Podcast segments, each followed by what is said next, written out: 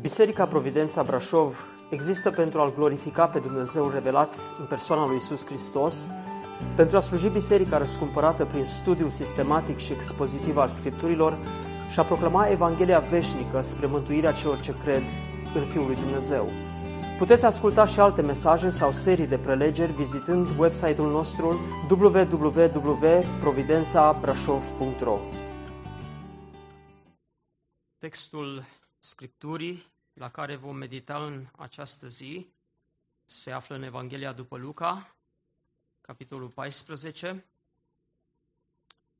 Citim de la versetul 1 la versetul 14.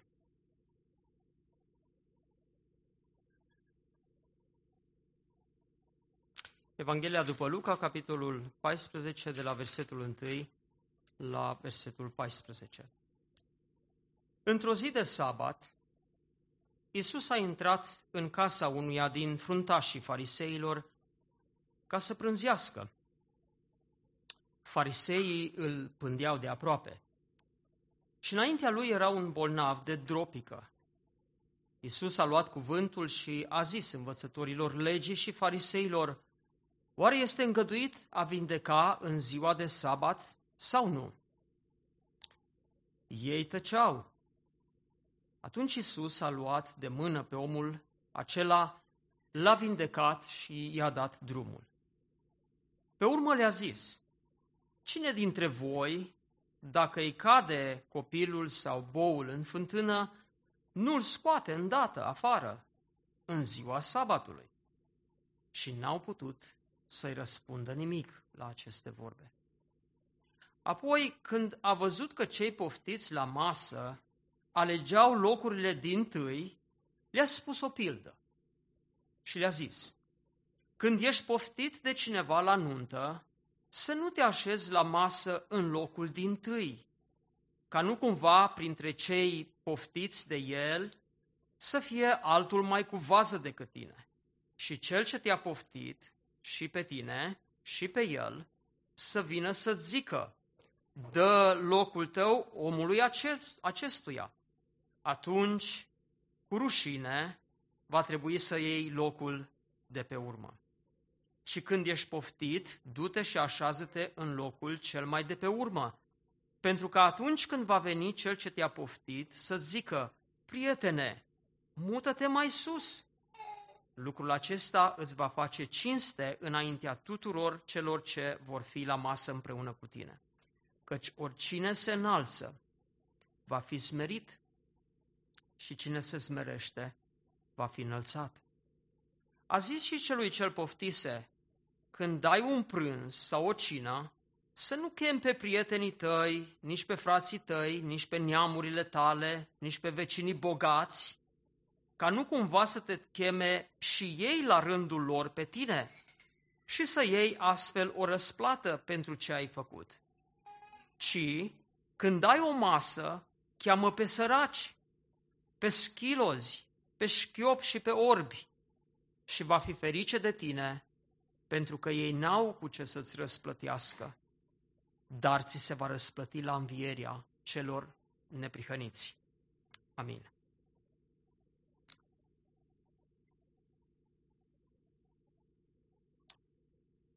Atunci când ne uităm în Evanghelia după Luca, trebuie să ne aducem aminte că întreaga Evanghelie a fost scrisă de evanghelistul Luca cu scopul de a demonstra că Isus din Nazaret nu este altcineva decât Mesia, unsul, sau cum spuneau grecii, Hristosul.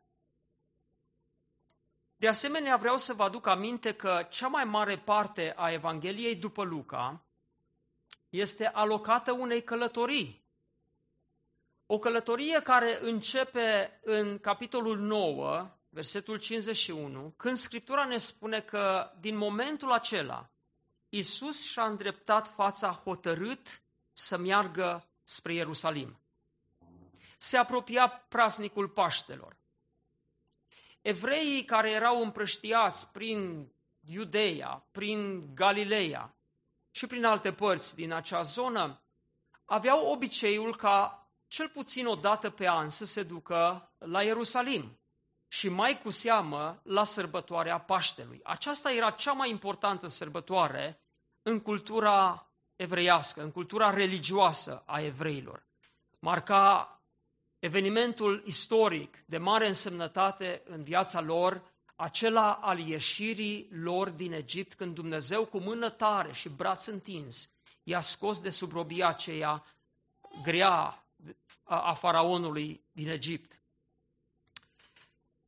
Și erau evrei care mergeau o dată pe an, dar erau evrei care nu se puteau duce și atunci uh, uh, Mișna, o carte de învățătură a evreilor, i-a învățat că măcar o dată în viață să se ducă la Ierusalim. Și astfel, pentru că se apropia prasnicul acesta al Paștelor, o mulțime mare de evrei se îndrepta spre Ierusalim. Printre ei era și Domnul Isus. Dar acum noi știm că drumul acesta pentru Domnul Isus avea o altă greutate. Cu toate că mulți ar zice că și el se ducea la praznicul Paștelor, drumul acesta era pentru Domnul Isus ceea ce data trecută am numit Via Dolorosa, drumul suferinței. Știa că se duce pe acest drum și că va ajunge la Ierusalim, știa că îl vor judeca, că îl vor batjocori și că în final îl vor omorâ, îl vor pune pe o cruce și astfel el avea să împlinească scopul pentru care el venise să se întrupeze pe pământul acesta. Așadar, Domnul Isus se îndrepta cu mulțimea aceasta care se aduna uh, din sate, din diverse orașe și mergea spre Ierusalim. Mulți dintre ei, pe drumul acesta, poposeau peste noapte în diverse locuri. Alții erau invitați la masă. În cultura aceasta a Orientului Mijlociu este obiceiul ca să te invite la masă. Mi s-a întâmplat și mie când am călătorit în zona aceea. Uh, chiar nu eram printre evrei, trecusem din Israel în Iordania și eram printre arabi și uh, ăștia erau musulmani. Dar chiar și în cultura aceasta era această ospitalitate deosebită. M-a uimit cum eram pe acolo, prin sate, și mă invitau la ei acasă, la masă, la ceai, la o vorbă și eram realmente impresionat. Așa se face că uneori evreii invitau pe cei care călătoreau spre Ierusalim la ei la masă. Și vedem că și Domnul Isus a fost invitat de un fruntaș al fariseilor să prânzească la el la masă. Scriptura ne spune că era ziua de sabat. Era sabat și călătoria trebuia să se întrerupă și iată avem prilejul pentru o zi de discuții. Firește că Luca nu a surprins decât niște secvențe din toată discuția care a avut la, loc la masă acelui fariseu și uh, ne, ne prezintă această discuție uh, pe parcursul capitolului 14. Invitația acestui fariseu, lansată către Domnul Isus la masă, a fost pusă sub semnul întrebării. Cum privim gestul acesta? Un gest de ospitalitate? Sau era ceva acolo în spate? Că Scriptura ne spune în versetul 1 acolo că fariseii îl pândeau de aproape. Erau la masă, erau alți farisei prezenți și cărturari și erau foarte atenți. Îl pândeau și mereu ne spune Scriptura că încercau să-l ispitească. Pare, așa cum am spus și data trecută, că gestul acesta care în aparență este un gest de bunătate, de ospitalitate, pare că este stricat, că este viciat de niște intenții ascunse. Uh, cert este că Domnul Isus se ducea și mânca la masă. Era invitat de farisei și se ducea să mănânce cu farisei.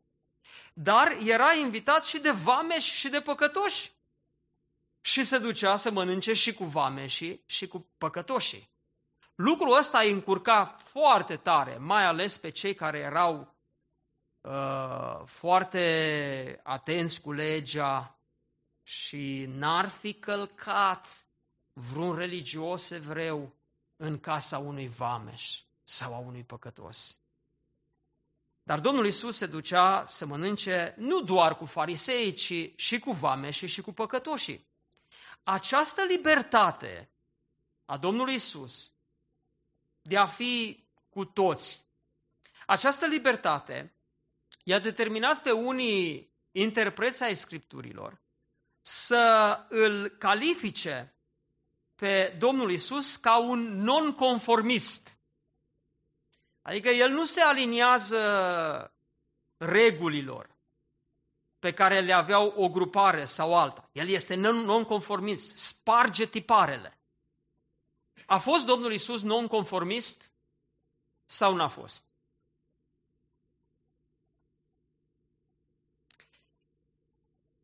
Dacă judecăm după ce însemna religiunea iudaică la acea oră, da, putem spune că Domnul Isus a fost nonconformist. Dar să nu uităm că el niciodată, niciodată, uh, în libertatea pe care a îmbrățișat-o, nu a intrat în contradicție cu rigorile legii. Domnul Isus a spus, eu am venit să împlinesc legea, nu să stric legea. Și prin ce făcea Domnul Isus? Nu strica legea. Nimeni n-a reușit să-l dovedească că ar fi călcat legea atunci când se ducea să mănânce cu fariseii sau cu vameșii și cu păcătoșii. Cu toate acestea, portretul Domnului Isus Hristos în cercurile fariseilor și ale cărturarilor a fost a unui rebel care calcă sabatul și mănâncă și bea cu vameșii și curvele. Asta era calificarea pe care ei o făceau și o răspândeau peste tot. Acum, dragii mei, să știți că, la fel ca și atunci, și astăzi, acțiunile Domnului Isus sunt uh, revendicate și de conformiști și de nonconformiști. Fiecare îl ia pe Domnul Isus ca model. Nonconformiști îl iau pe Domnul Isus și citesc acele texte în care Domnul Isus se alinia la lege.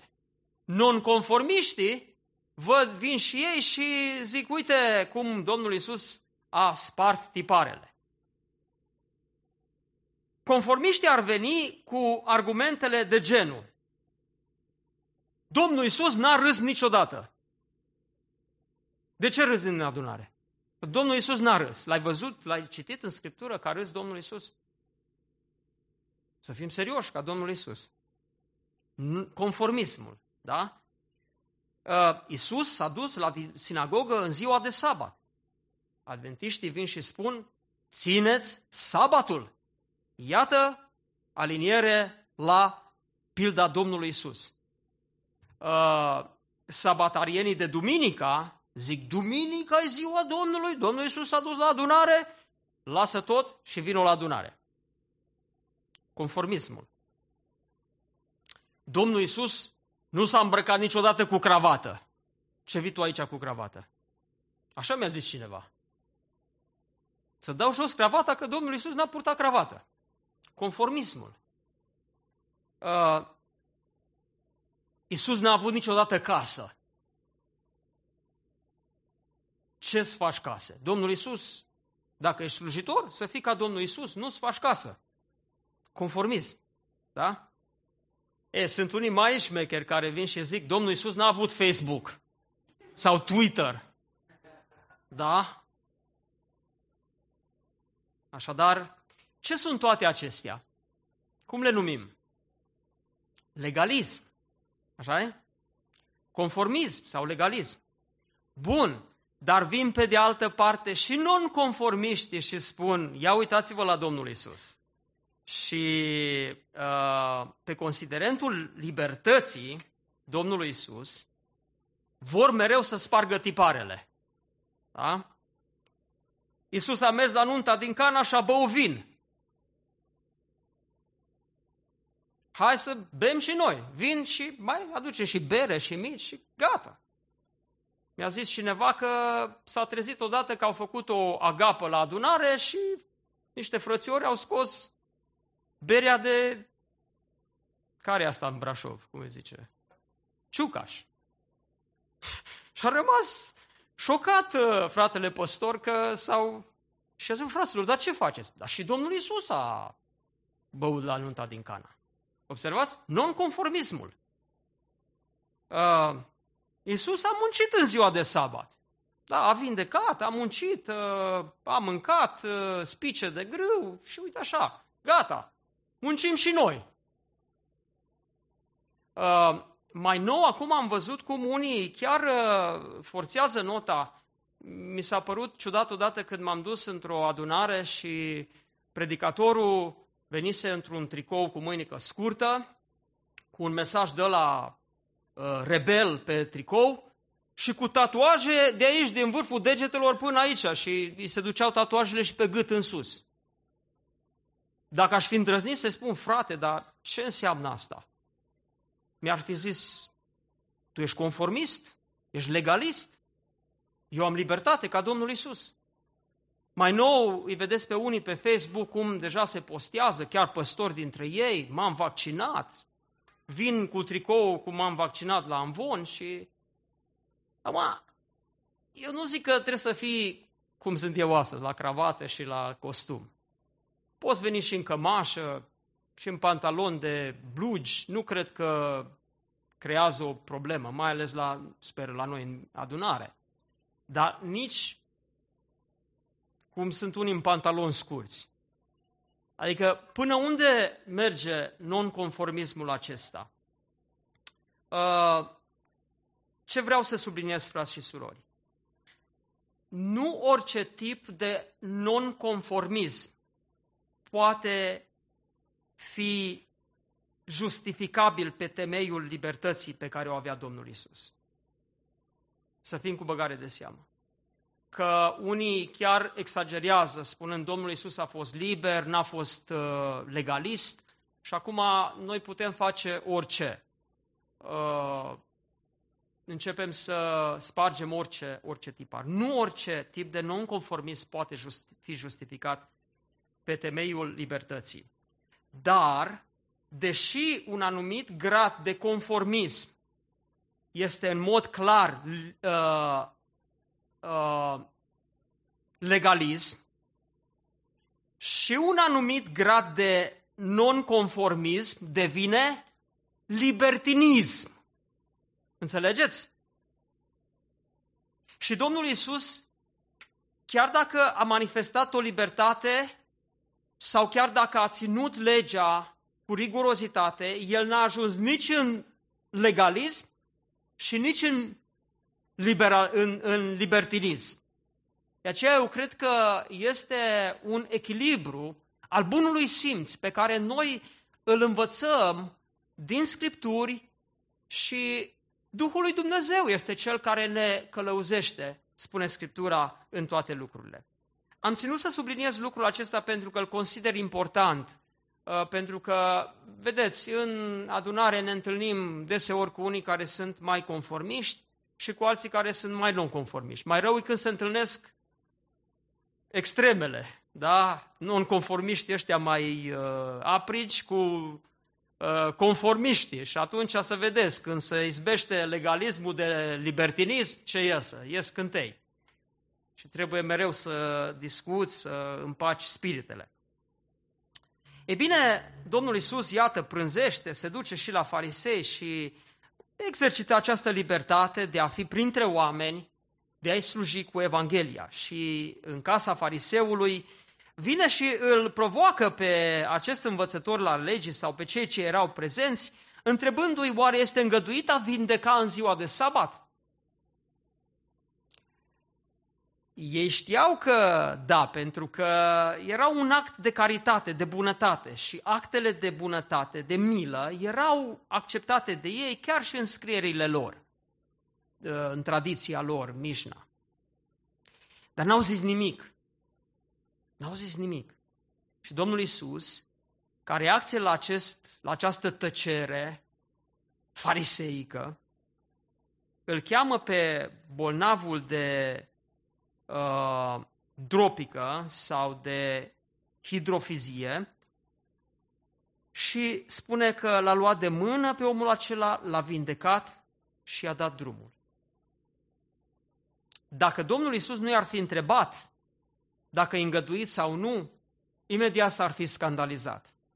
Dar Domnul a știut cum să pună dopul la sticla aia care era uh, bine în presiune. Și apoi le dă și argumentul. Citându-le din Vechiul Testament, din Cartea Exod și Deuteronom.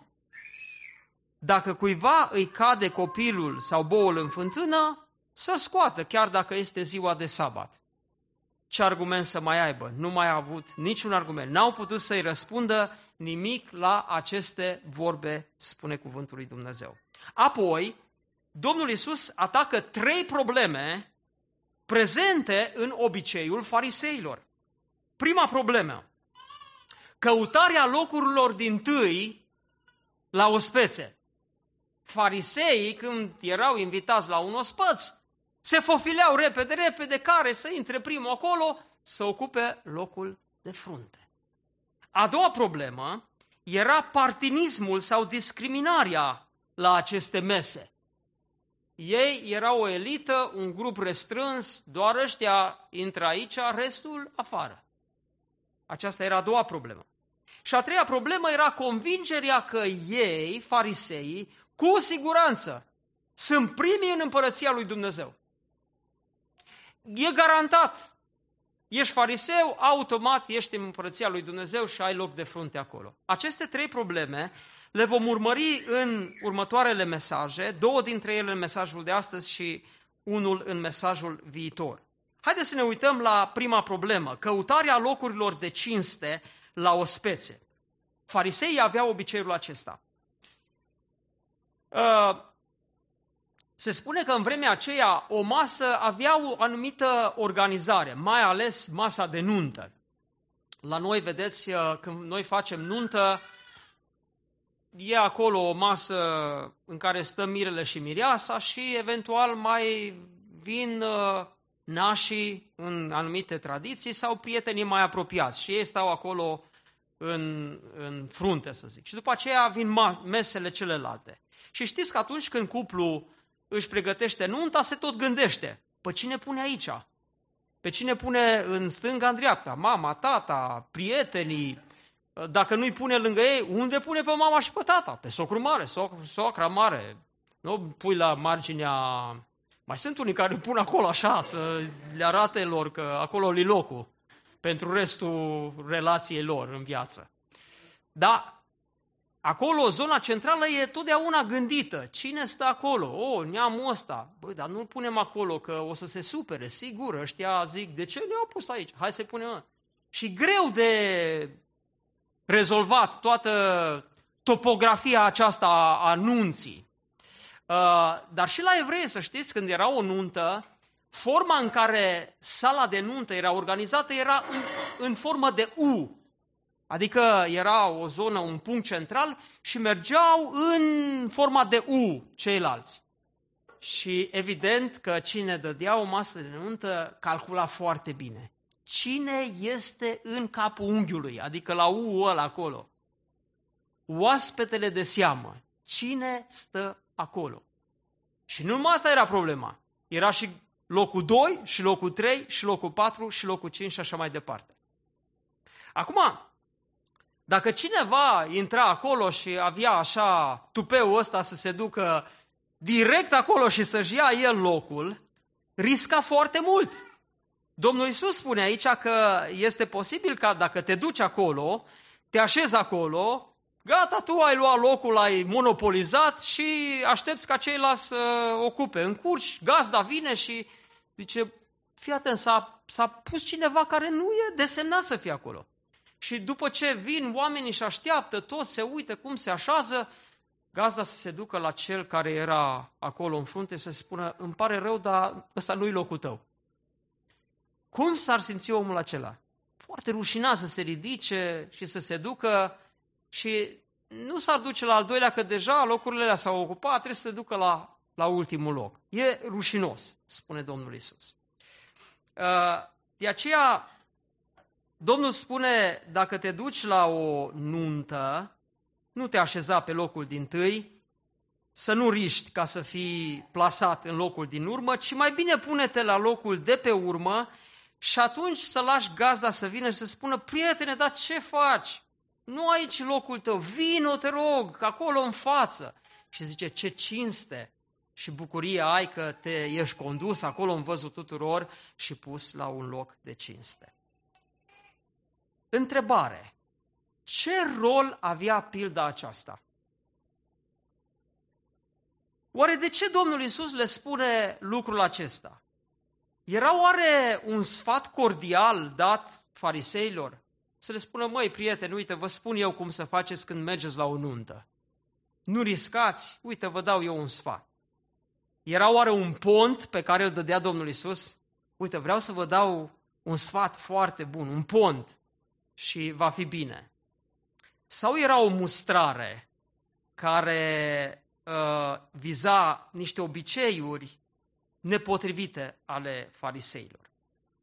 Vreau să vă spun că atunci când un fariseu căuta locul din tâi la o nuntă, automat el făcea un proces de autoevaluare. Și gândindu-se la sine, el zicea, eu sunt cel mai deosebit aici. Eu trebuie să am locul de cinste la această nuntă și la această masă. Dar vreau să ne mai aducem aminte de un lucru. Domnul Isus vorbește aici de o nuntă și de un ospăț. Și întotdeauna când Domnul vorbea de o nuntă sau de un ospăț în pildele sale, la ce se referea? La ospățul împărăției, la nunta mielului care va fi în împărăția lui Dumnezeu. Așadar, acestea sunt doar, acestea sunt doar niște analogii pentru a vorbi despre împărăția lui Dumnezeu. Problema era că fariseii asumau faptul și presupuneau faptul că ei vor fi în împărăție și în ierarhia împărăției ei vor fi pe locurile de cinste. Asta era presupunerea lor. Și Domnul Iisus vor veni și vorbindu-le despre aceste lucruri pământești, le sugera faptul că nu stau lucrurile și în împărăția cerurilor la fel. Uh, fariseii se înălțau mult peste norod.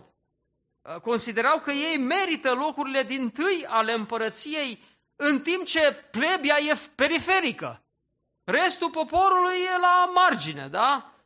Și întotdeauna ei aveau această mentalitate a centrului, care era ocupat de ei, și periferia, care trebuia ocupată de ceilalți.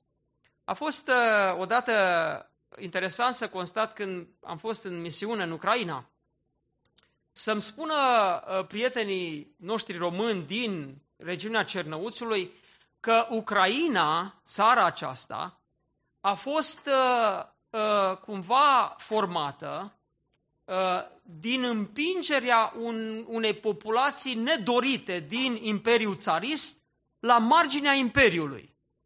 Și au numit această margine a Imperiului Ucraina, ceea ce tradus înseamnă margine. Ucrainienii sunt mărginași. Nu-i de mirare de ce e conflictul acesta între Ucraina și Rusia, pentru că, într-adevăr, rușii, jet be jet, îi privesc pe ucrainieni ca oamenii de periferie, mărginași. Așa făceau și farisei. Așa tratau și farisei pe evrei de rând, socotind că ei sunt elita împărăției, iar ceilalți erau marginea. Aveau dreptate? Nu.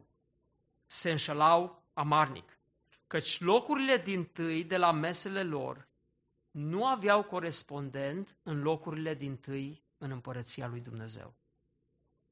Să nu credem că și în adunare, în adunarea Domnului, locurile mai din față își vor găsi corespondent acolo în împărăția lui Dumnezeu. Din potrivă, Domnul Isus spune, cel care e mai discret acolo și stă mai în spate, o să ai surpriza că cel din urmă va fi cel din tâi și cel din tâi va fi cel de pe urmă. E bine, acesta era adevărul pe care Domnul Isus vorea să-l sugereze fariseilor. Nu se ajute să le dea niște sfaturi acolo cum să facă ei la nunți, ci să le spună că e o problemă mare în felul în care ei se evaluau pe ei înșiși și îi tratau pe ceilalți când era vorba de prezența la ospețe. Dar mai era un alt obicei al fariseilor care merita taxat. Socotindu-se ei o clasă de elită, uh, se mențineau în acest cerc restrâns al cremei religioase. Numai noi, grupul nostru, da? În acest cerc, spune Domnul Isus, intrau uh, prietenii, frații, neamurile și vecinii bogați. Ăsta era cercul strâmt al fariseilor. Mai mult, uh, invitația acestora la masă îi și îndatora pe aceștia. Dacă era invitat un vecin, automat vecinul era îndatorat ca să-l invite pe fariseu la masă. Prin urmare, sacrificiul făcut, în ultima instanță, nu era decât un efort care în curând se va întoarce înspre el și va fi răsplătit. Era un fel de economie profitabilă. Da? Ei, nu același lucru s-ar fi întâmplat dacă în exercițiul ospitalității fariseii ar fi tratat cu altruism pe toți. Da? Și ar fi invitat nu doar pe cei din cercul lor strâmt, ci ar fi invitat pe săraci, pe schilozi, pe șchiopi și pe orbi. Dacă ar fi făcut lucrul acesta, câștigul lor ar fi fost mult mai mare. De ce? Pentru că răsplătirea nu vine aici pe pământ, ci va fi dată în cer. Așa spune Domnul Isus. Va fi ferice de tine pentru că ei n-au cu ce să-ți răsplătească, dar ți se va răsplăti la învierea celor neprihăniți. Și farisei credeau în înviere. Dacă răsplata pământească era una care corespundea sacrificiului făcut pentru prieteni, vecini, bogați, amici, frați, din cercul restrâns, răsplata pentru cei care invită săraci, orfani, văduve și persoane cu dizabilități va fi una veșnică.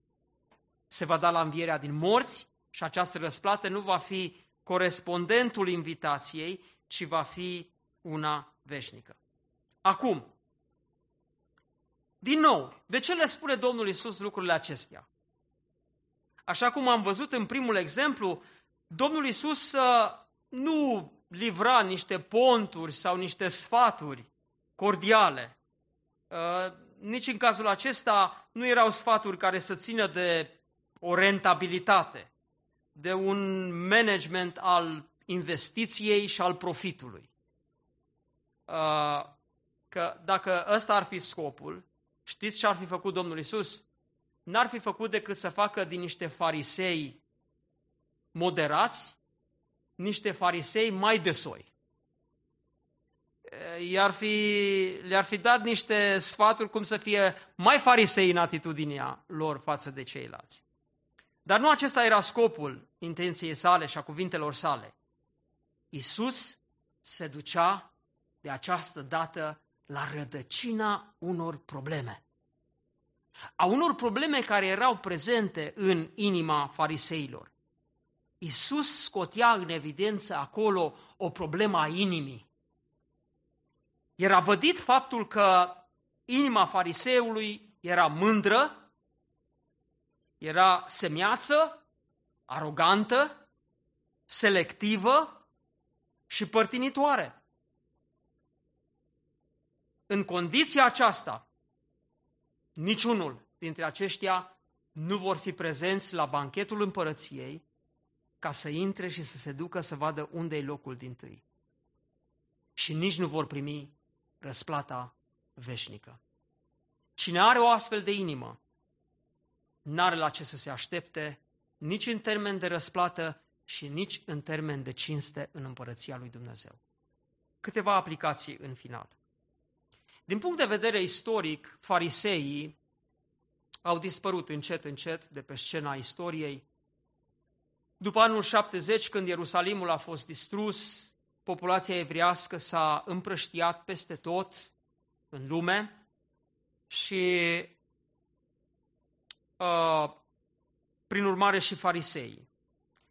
Uh, poate că au mai supraviețuit o vreme prin sinagogile pe care le-au format în diverse țări pe unde au fugit să-și scape viața și au ajuns foarte mulți dintre ei, iată, aici în zona Europei. Cei mai mulți dintre ei s-au așezat în zona Poloniei și de-a lungul vremurilor și-au întemeiat acolo școlile lor de învățătură, rabinice, sinagogile și poate că fariseii ăștia au mai încercat să-și mențină ordinul fariseilor, fariseic o vreme. Dar în timp conturul acestui ordin s-a pierdut, dar nu și spiritul. Spiritul fariseic a supraviețuit până în ziua de astăzi. Uh, profilul și spiritul acesta s-a tot perpetuat de-a lungul vremurilor. Uh, astăzi nu știu să existe farisei așa și grupul acesta, deși uh, dacă veți călători în Israel, acolo în zona orașului vechi al Ierusalimului, este cartierul evreiesc. Și când te duci acolo, vezi conformism angro. Evreii au cușmile astea mari, nu știu de unde, probabil din zonele stepelor rusești, dar așa tunse frumos, dar imense, așa. Și unii au pălării așa care se întind în sus.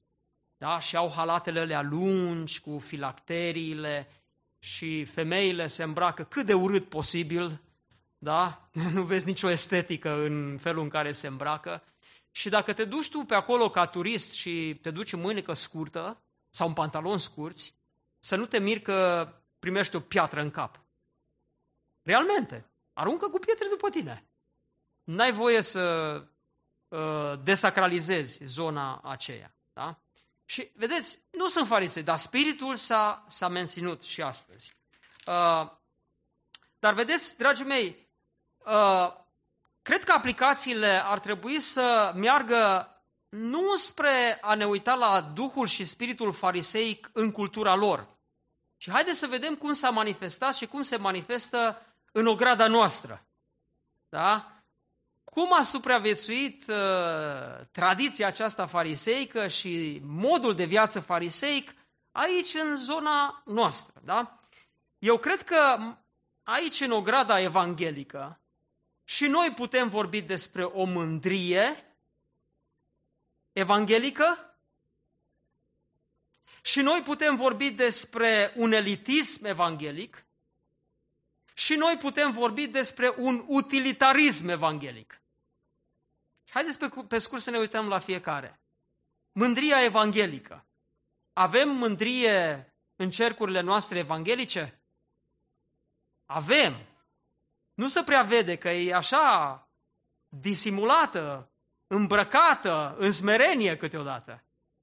Uh, dar să știți că există concurs de îmbrăcat, da?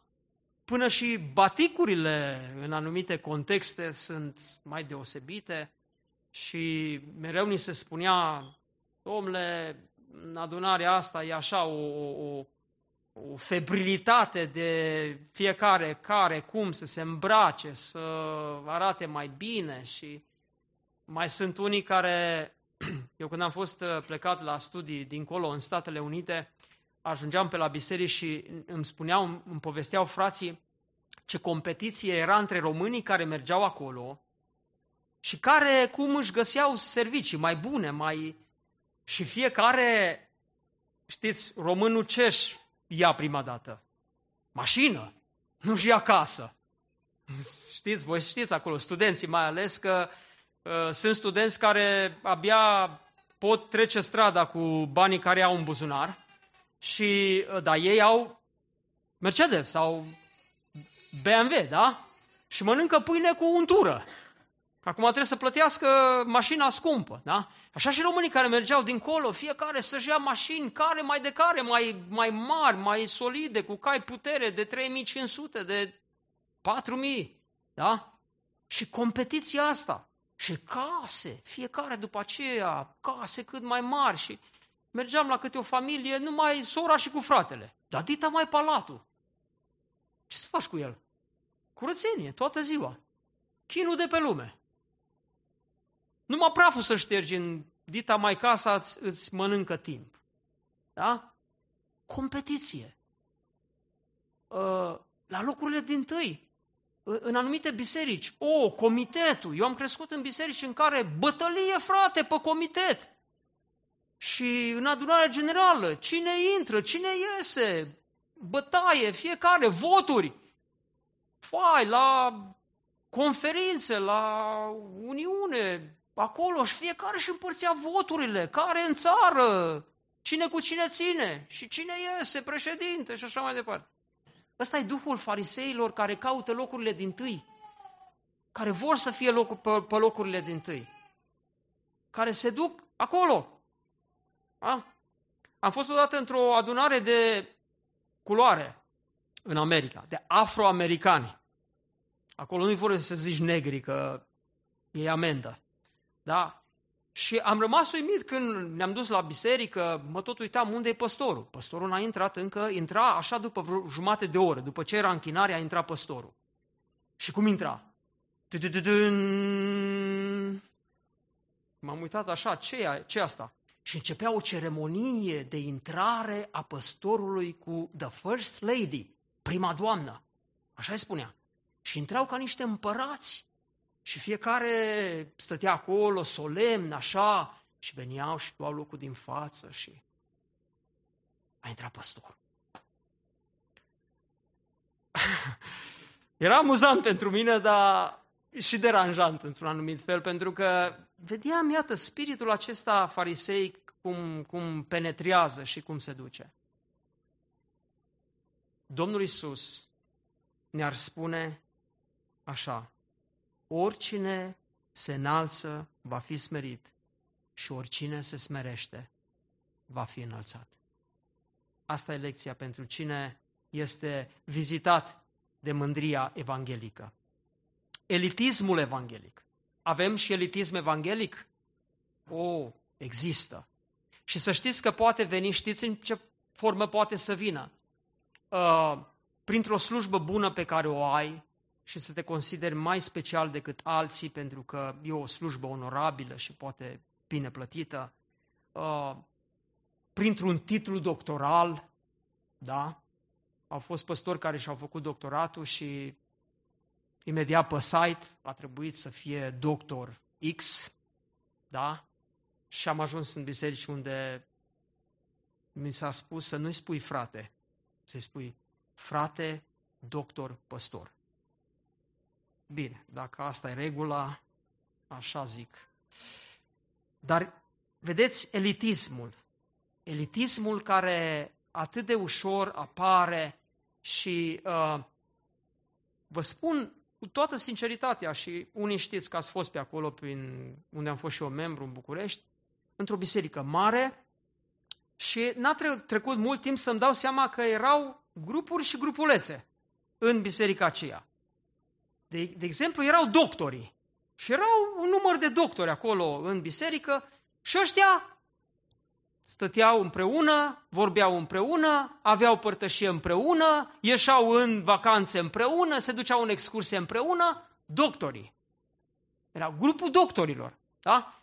Erau și alți, alte grupuri, grupul șmecherilor, da? Îi știam, erau rebelii din biserică, dar ei numai acolo, grupul lor, imediat îi vedeai cum, ba, ca un magnet, se adunau după adunare și se adunau acolo. Și erau și grupul sărmanilor, pe care nu-i băga nimeni în seamă, se uitau ei unul pe unul și se găseau și ei încet, încet unii pe alții. Dragii mei, biserica nu este un conglomerat de grupuri. Elitismul nu își are loc în biserică. Fie și ăsta evanghelic. Ăsta e mai periculos, de fapt.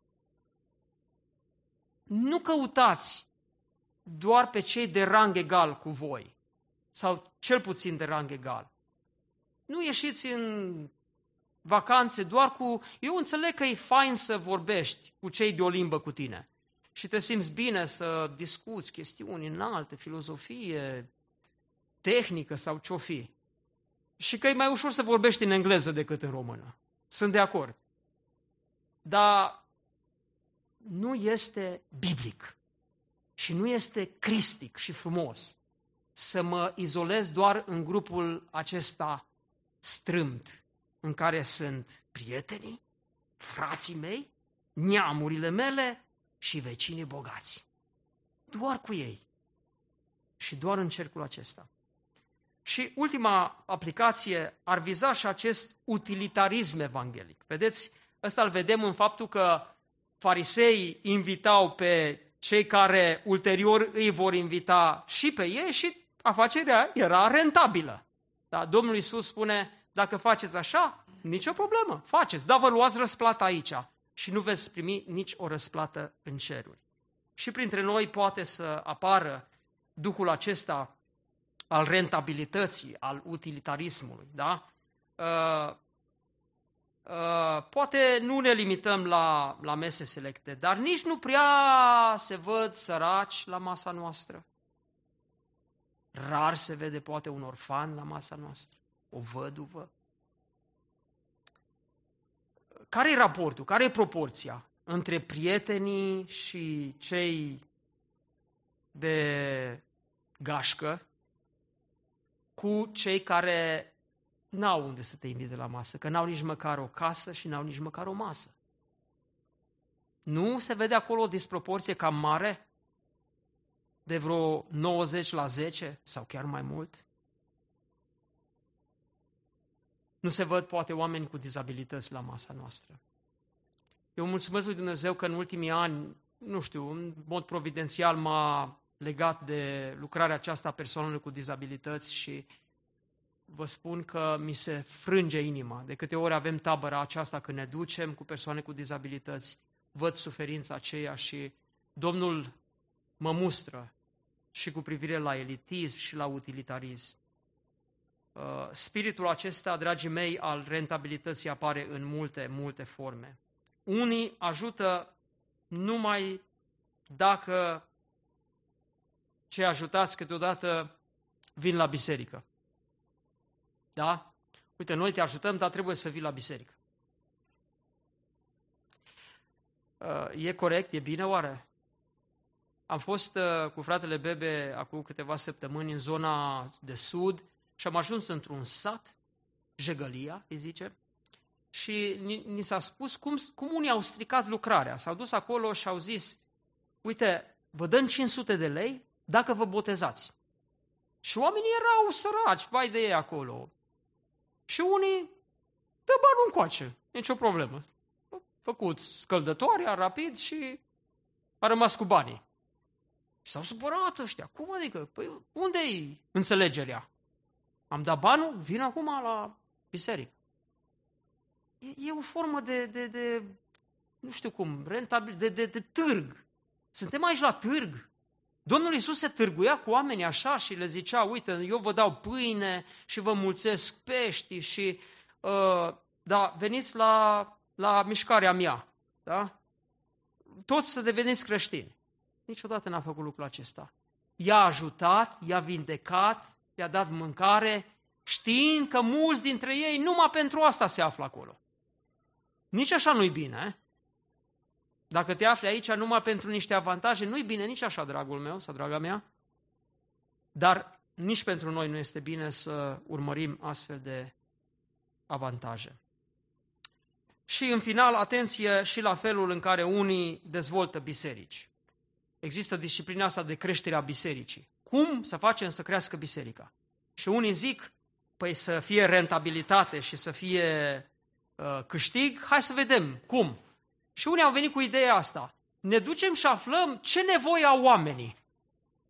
Și facem o listă lungă, vedem ce nevoie au oamenii și după aceea facem un site și zicem, biserica noastră răspunde nevoilor tale. Ce vor oamenii? Păi unii vor uh, lumini de la colorate în față. Punem lumini colorate. Altora le place fumul. Băgăm și niște fum aici și iese fum și așa, dăm atmosferă. I-am rezolvat pe ăia, ăia vin la biserică. Unii sunt sărmani și vor prieteni. Facem grupuri de prieteni, da? Alții vor psihologie. Avem și psihologi creștini. 20 la număr aici, cu cabinete. Uh, alții vor, vedeți, totul în stilul ăsta rentabil. A răspunde nevoilor oamenilor. Și unii sunt foarte convinși de asta. Foarte convinși că treaba merge. Și la unii merge. Uh, se scriu cărți, uh, cum au ajuns mega biserici, pornind de la a răspunde nevoilor oamenilor. Da, e bine să răspundem nevoilor oamenilor, dar fără interese, fraților. Domnul Iisus ne, ne, ne spune să nu știe stânga ce face dreapta. Da? Ajută-l în, în discreție, în taină, nu avea așteptări și nici nu face biserica după cheremul oamenilor. Utilitarismul acesta evanghelic a ucis bisericile. A adunat turme de capre în casa lui Dumnezeu și rar mai vezi câte o oaie pe acolo. Și a infectat țări peste tot, pentru că unii vrând să aibă biserici mari, s-au uitat cum au făcut ăștia. Așa, facem și noi la fel. Și avem biserici mari și ne merge numele că trăim, dar e moarte mare acolo. Atenție, așadar, frați și surori, la mândria evanghelică, la elitismul evanghelic și la utilitarismul evanghelic. Domnul Isus avea lecțiile acestea în vremea aceea pentru farisei, dar le are în mod ferm și plin de dragoste și bunătate și pentru noi astăzi. Numele Lui binecuvântat, care ca un păstor are grijă de noi, ca biserică și individual de fiecare, să fie slăvit și onorat în vecii vecilor. Amin.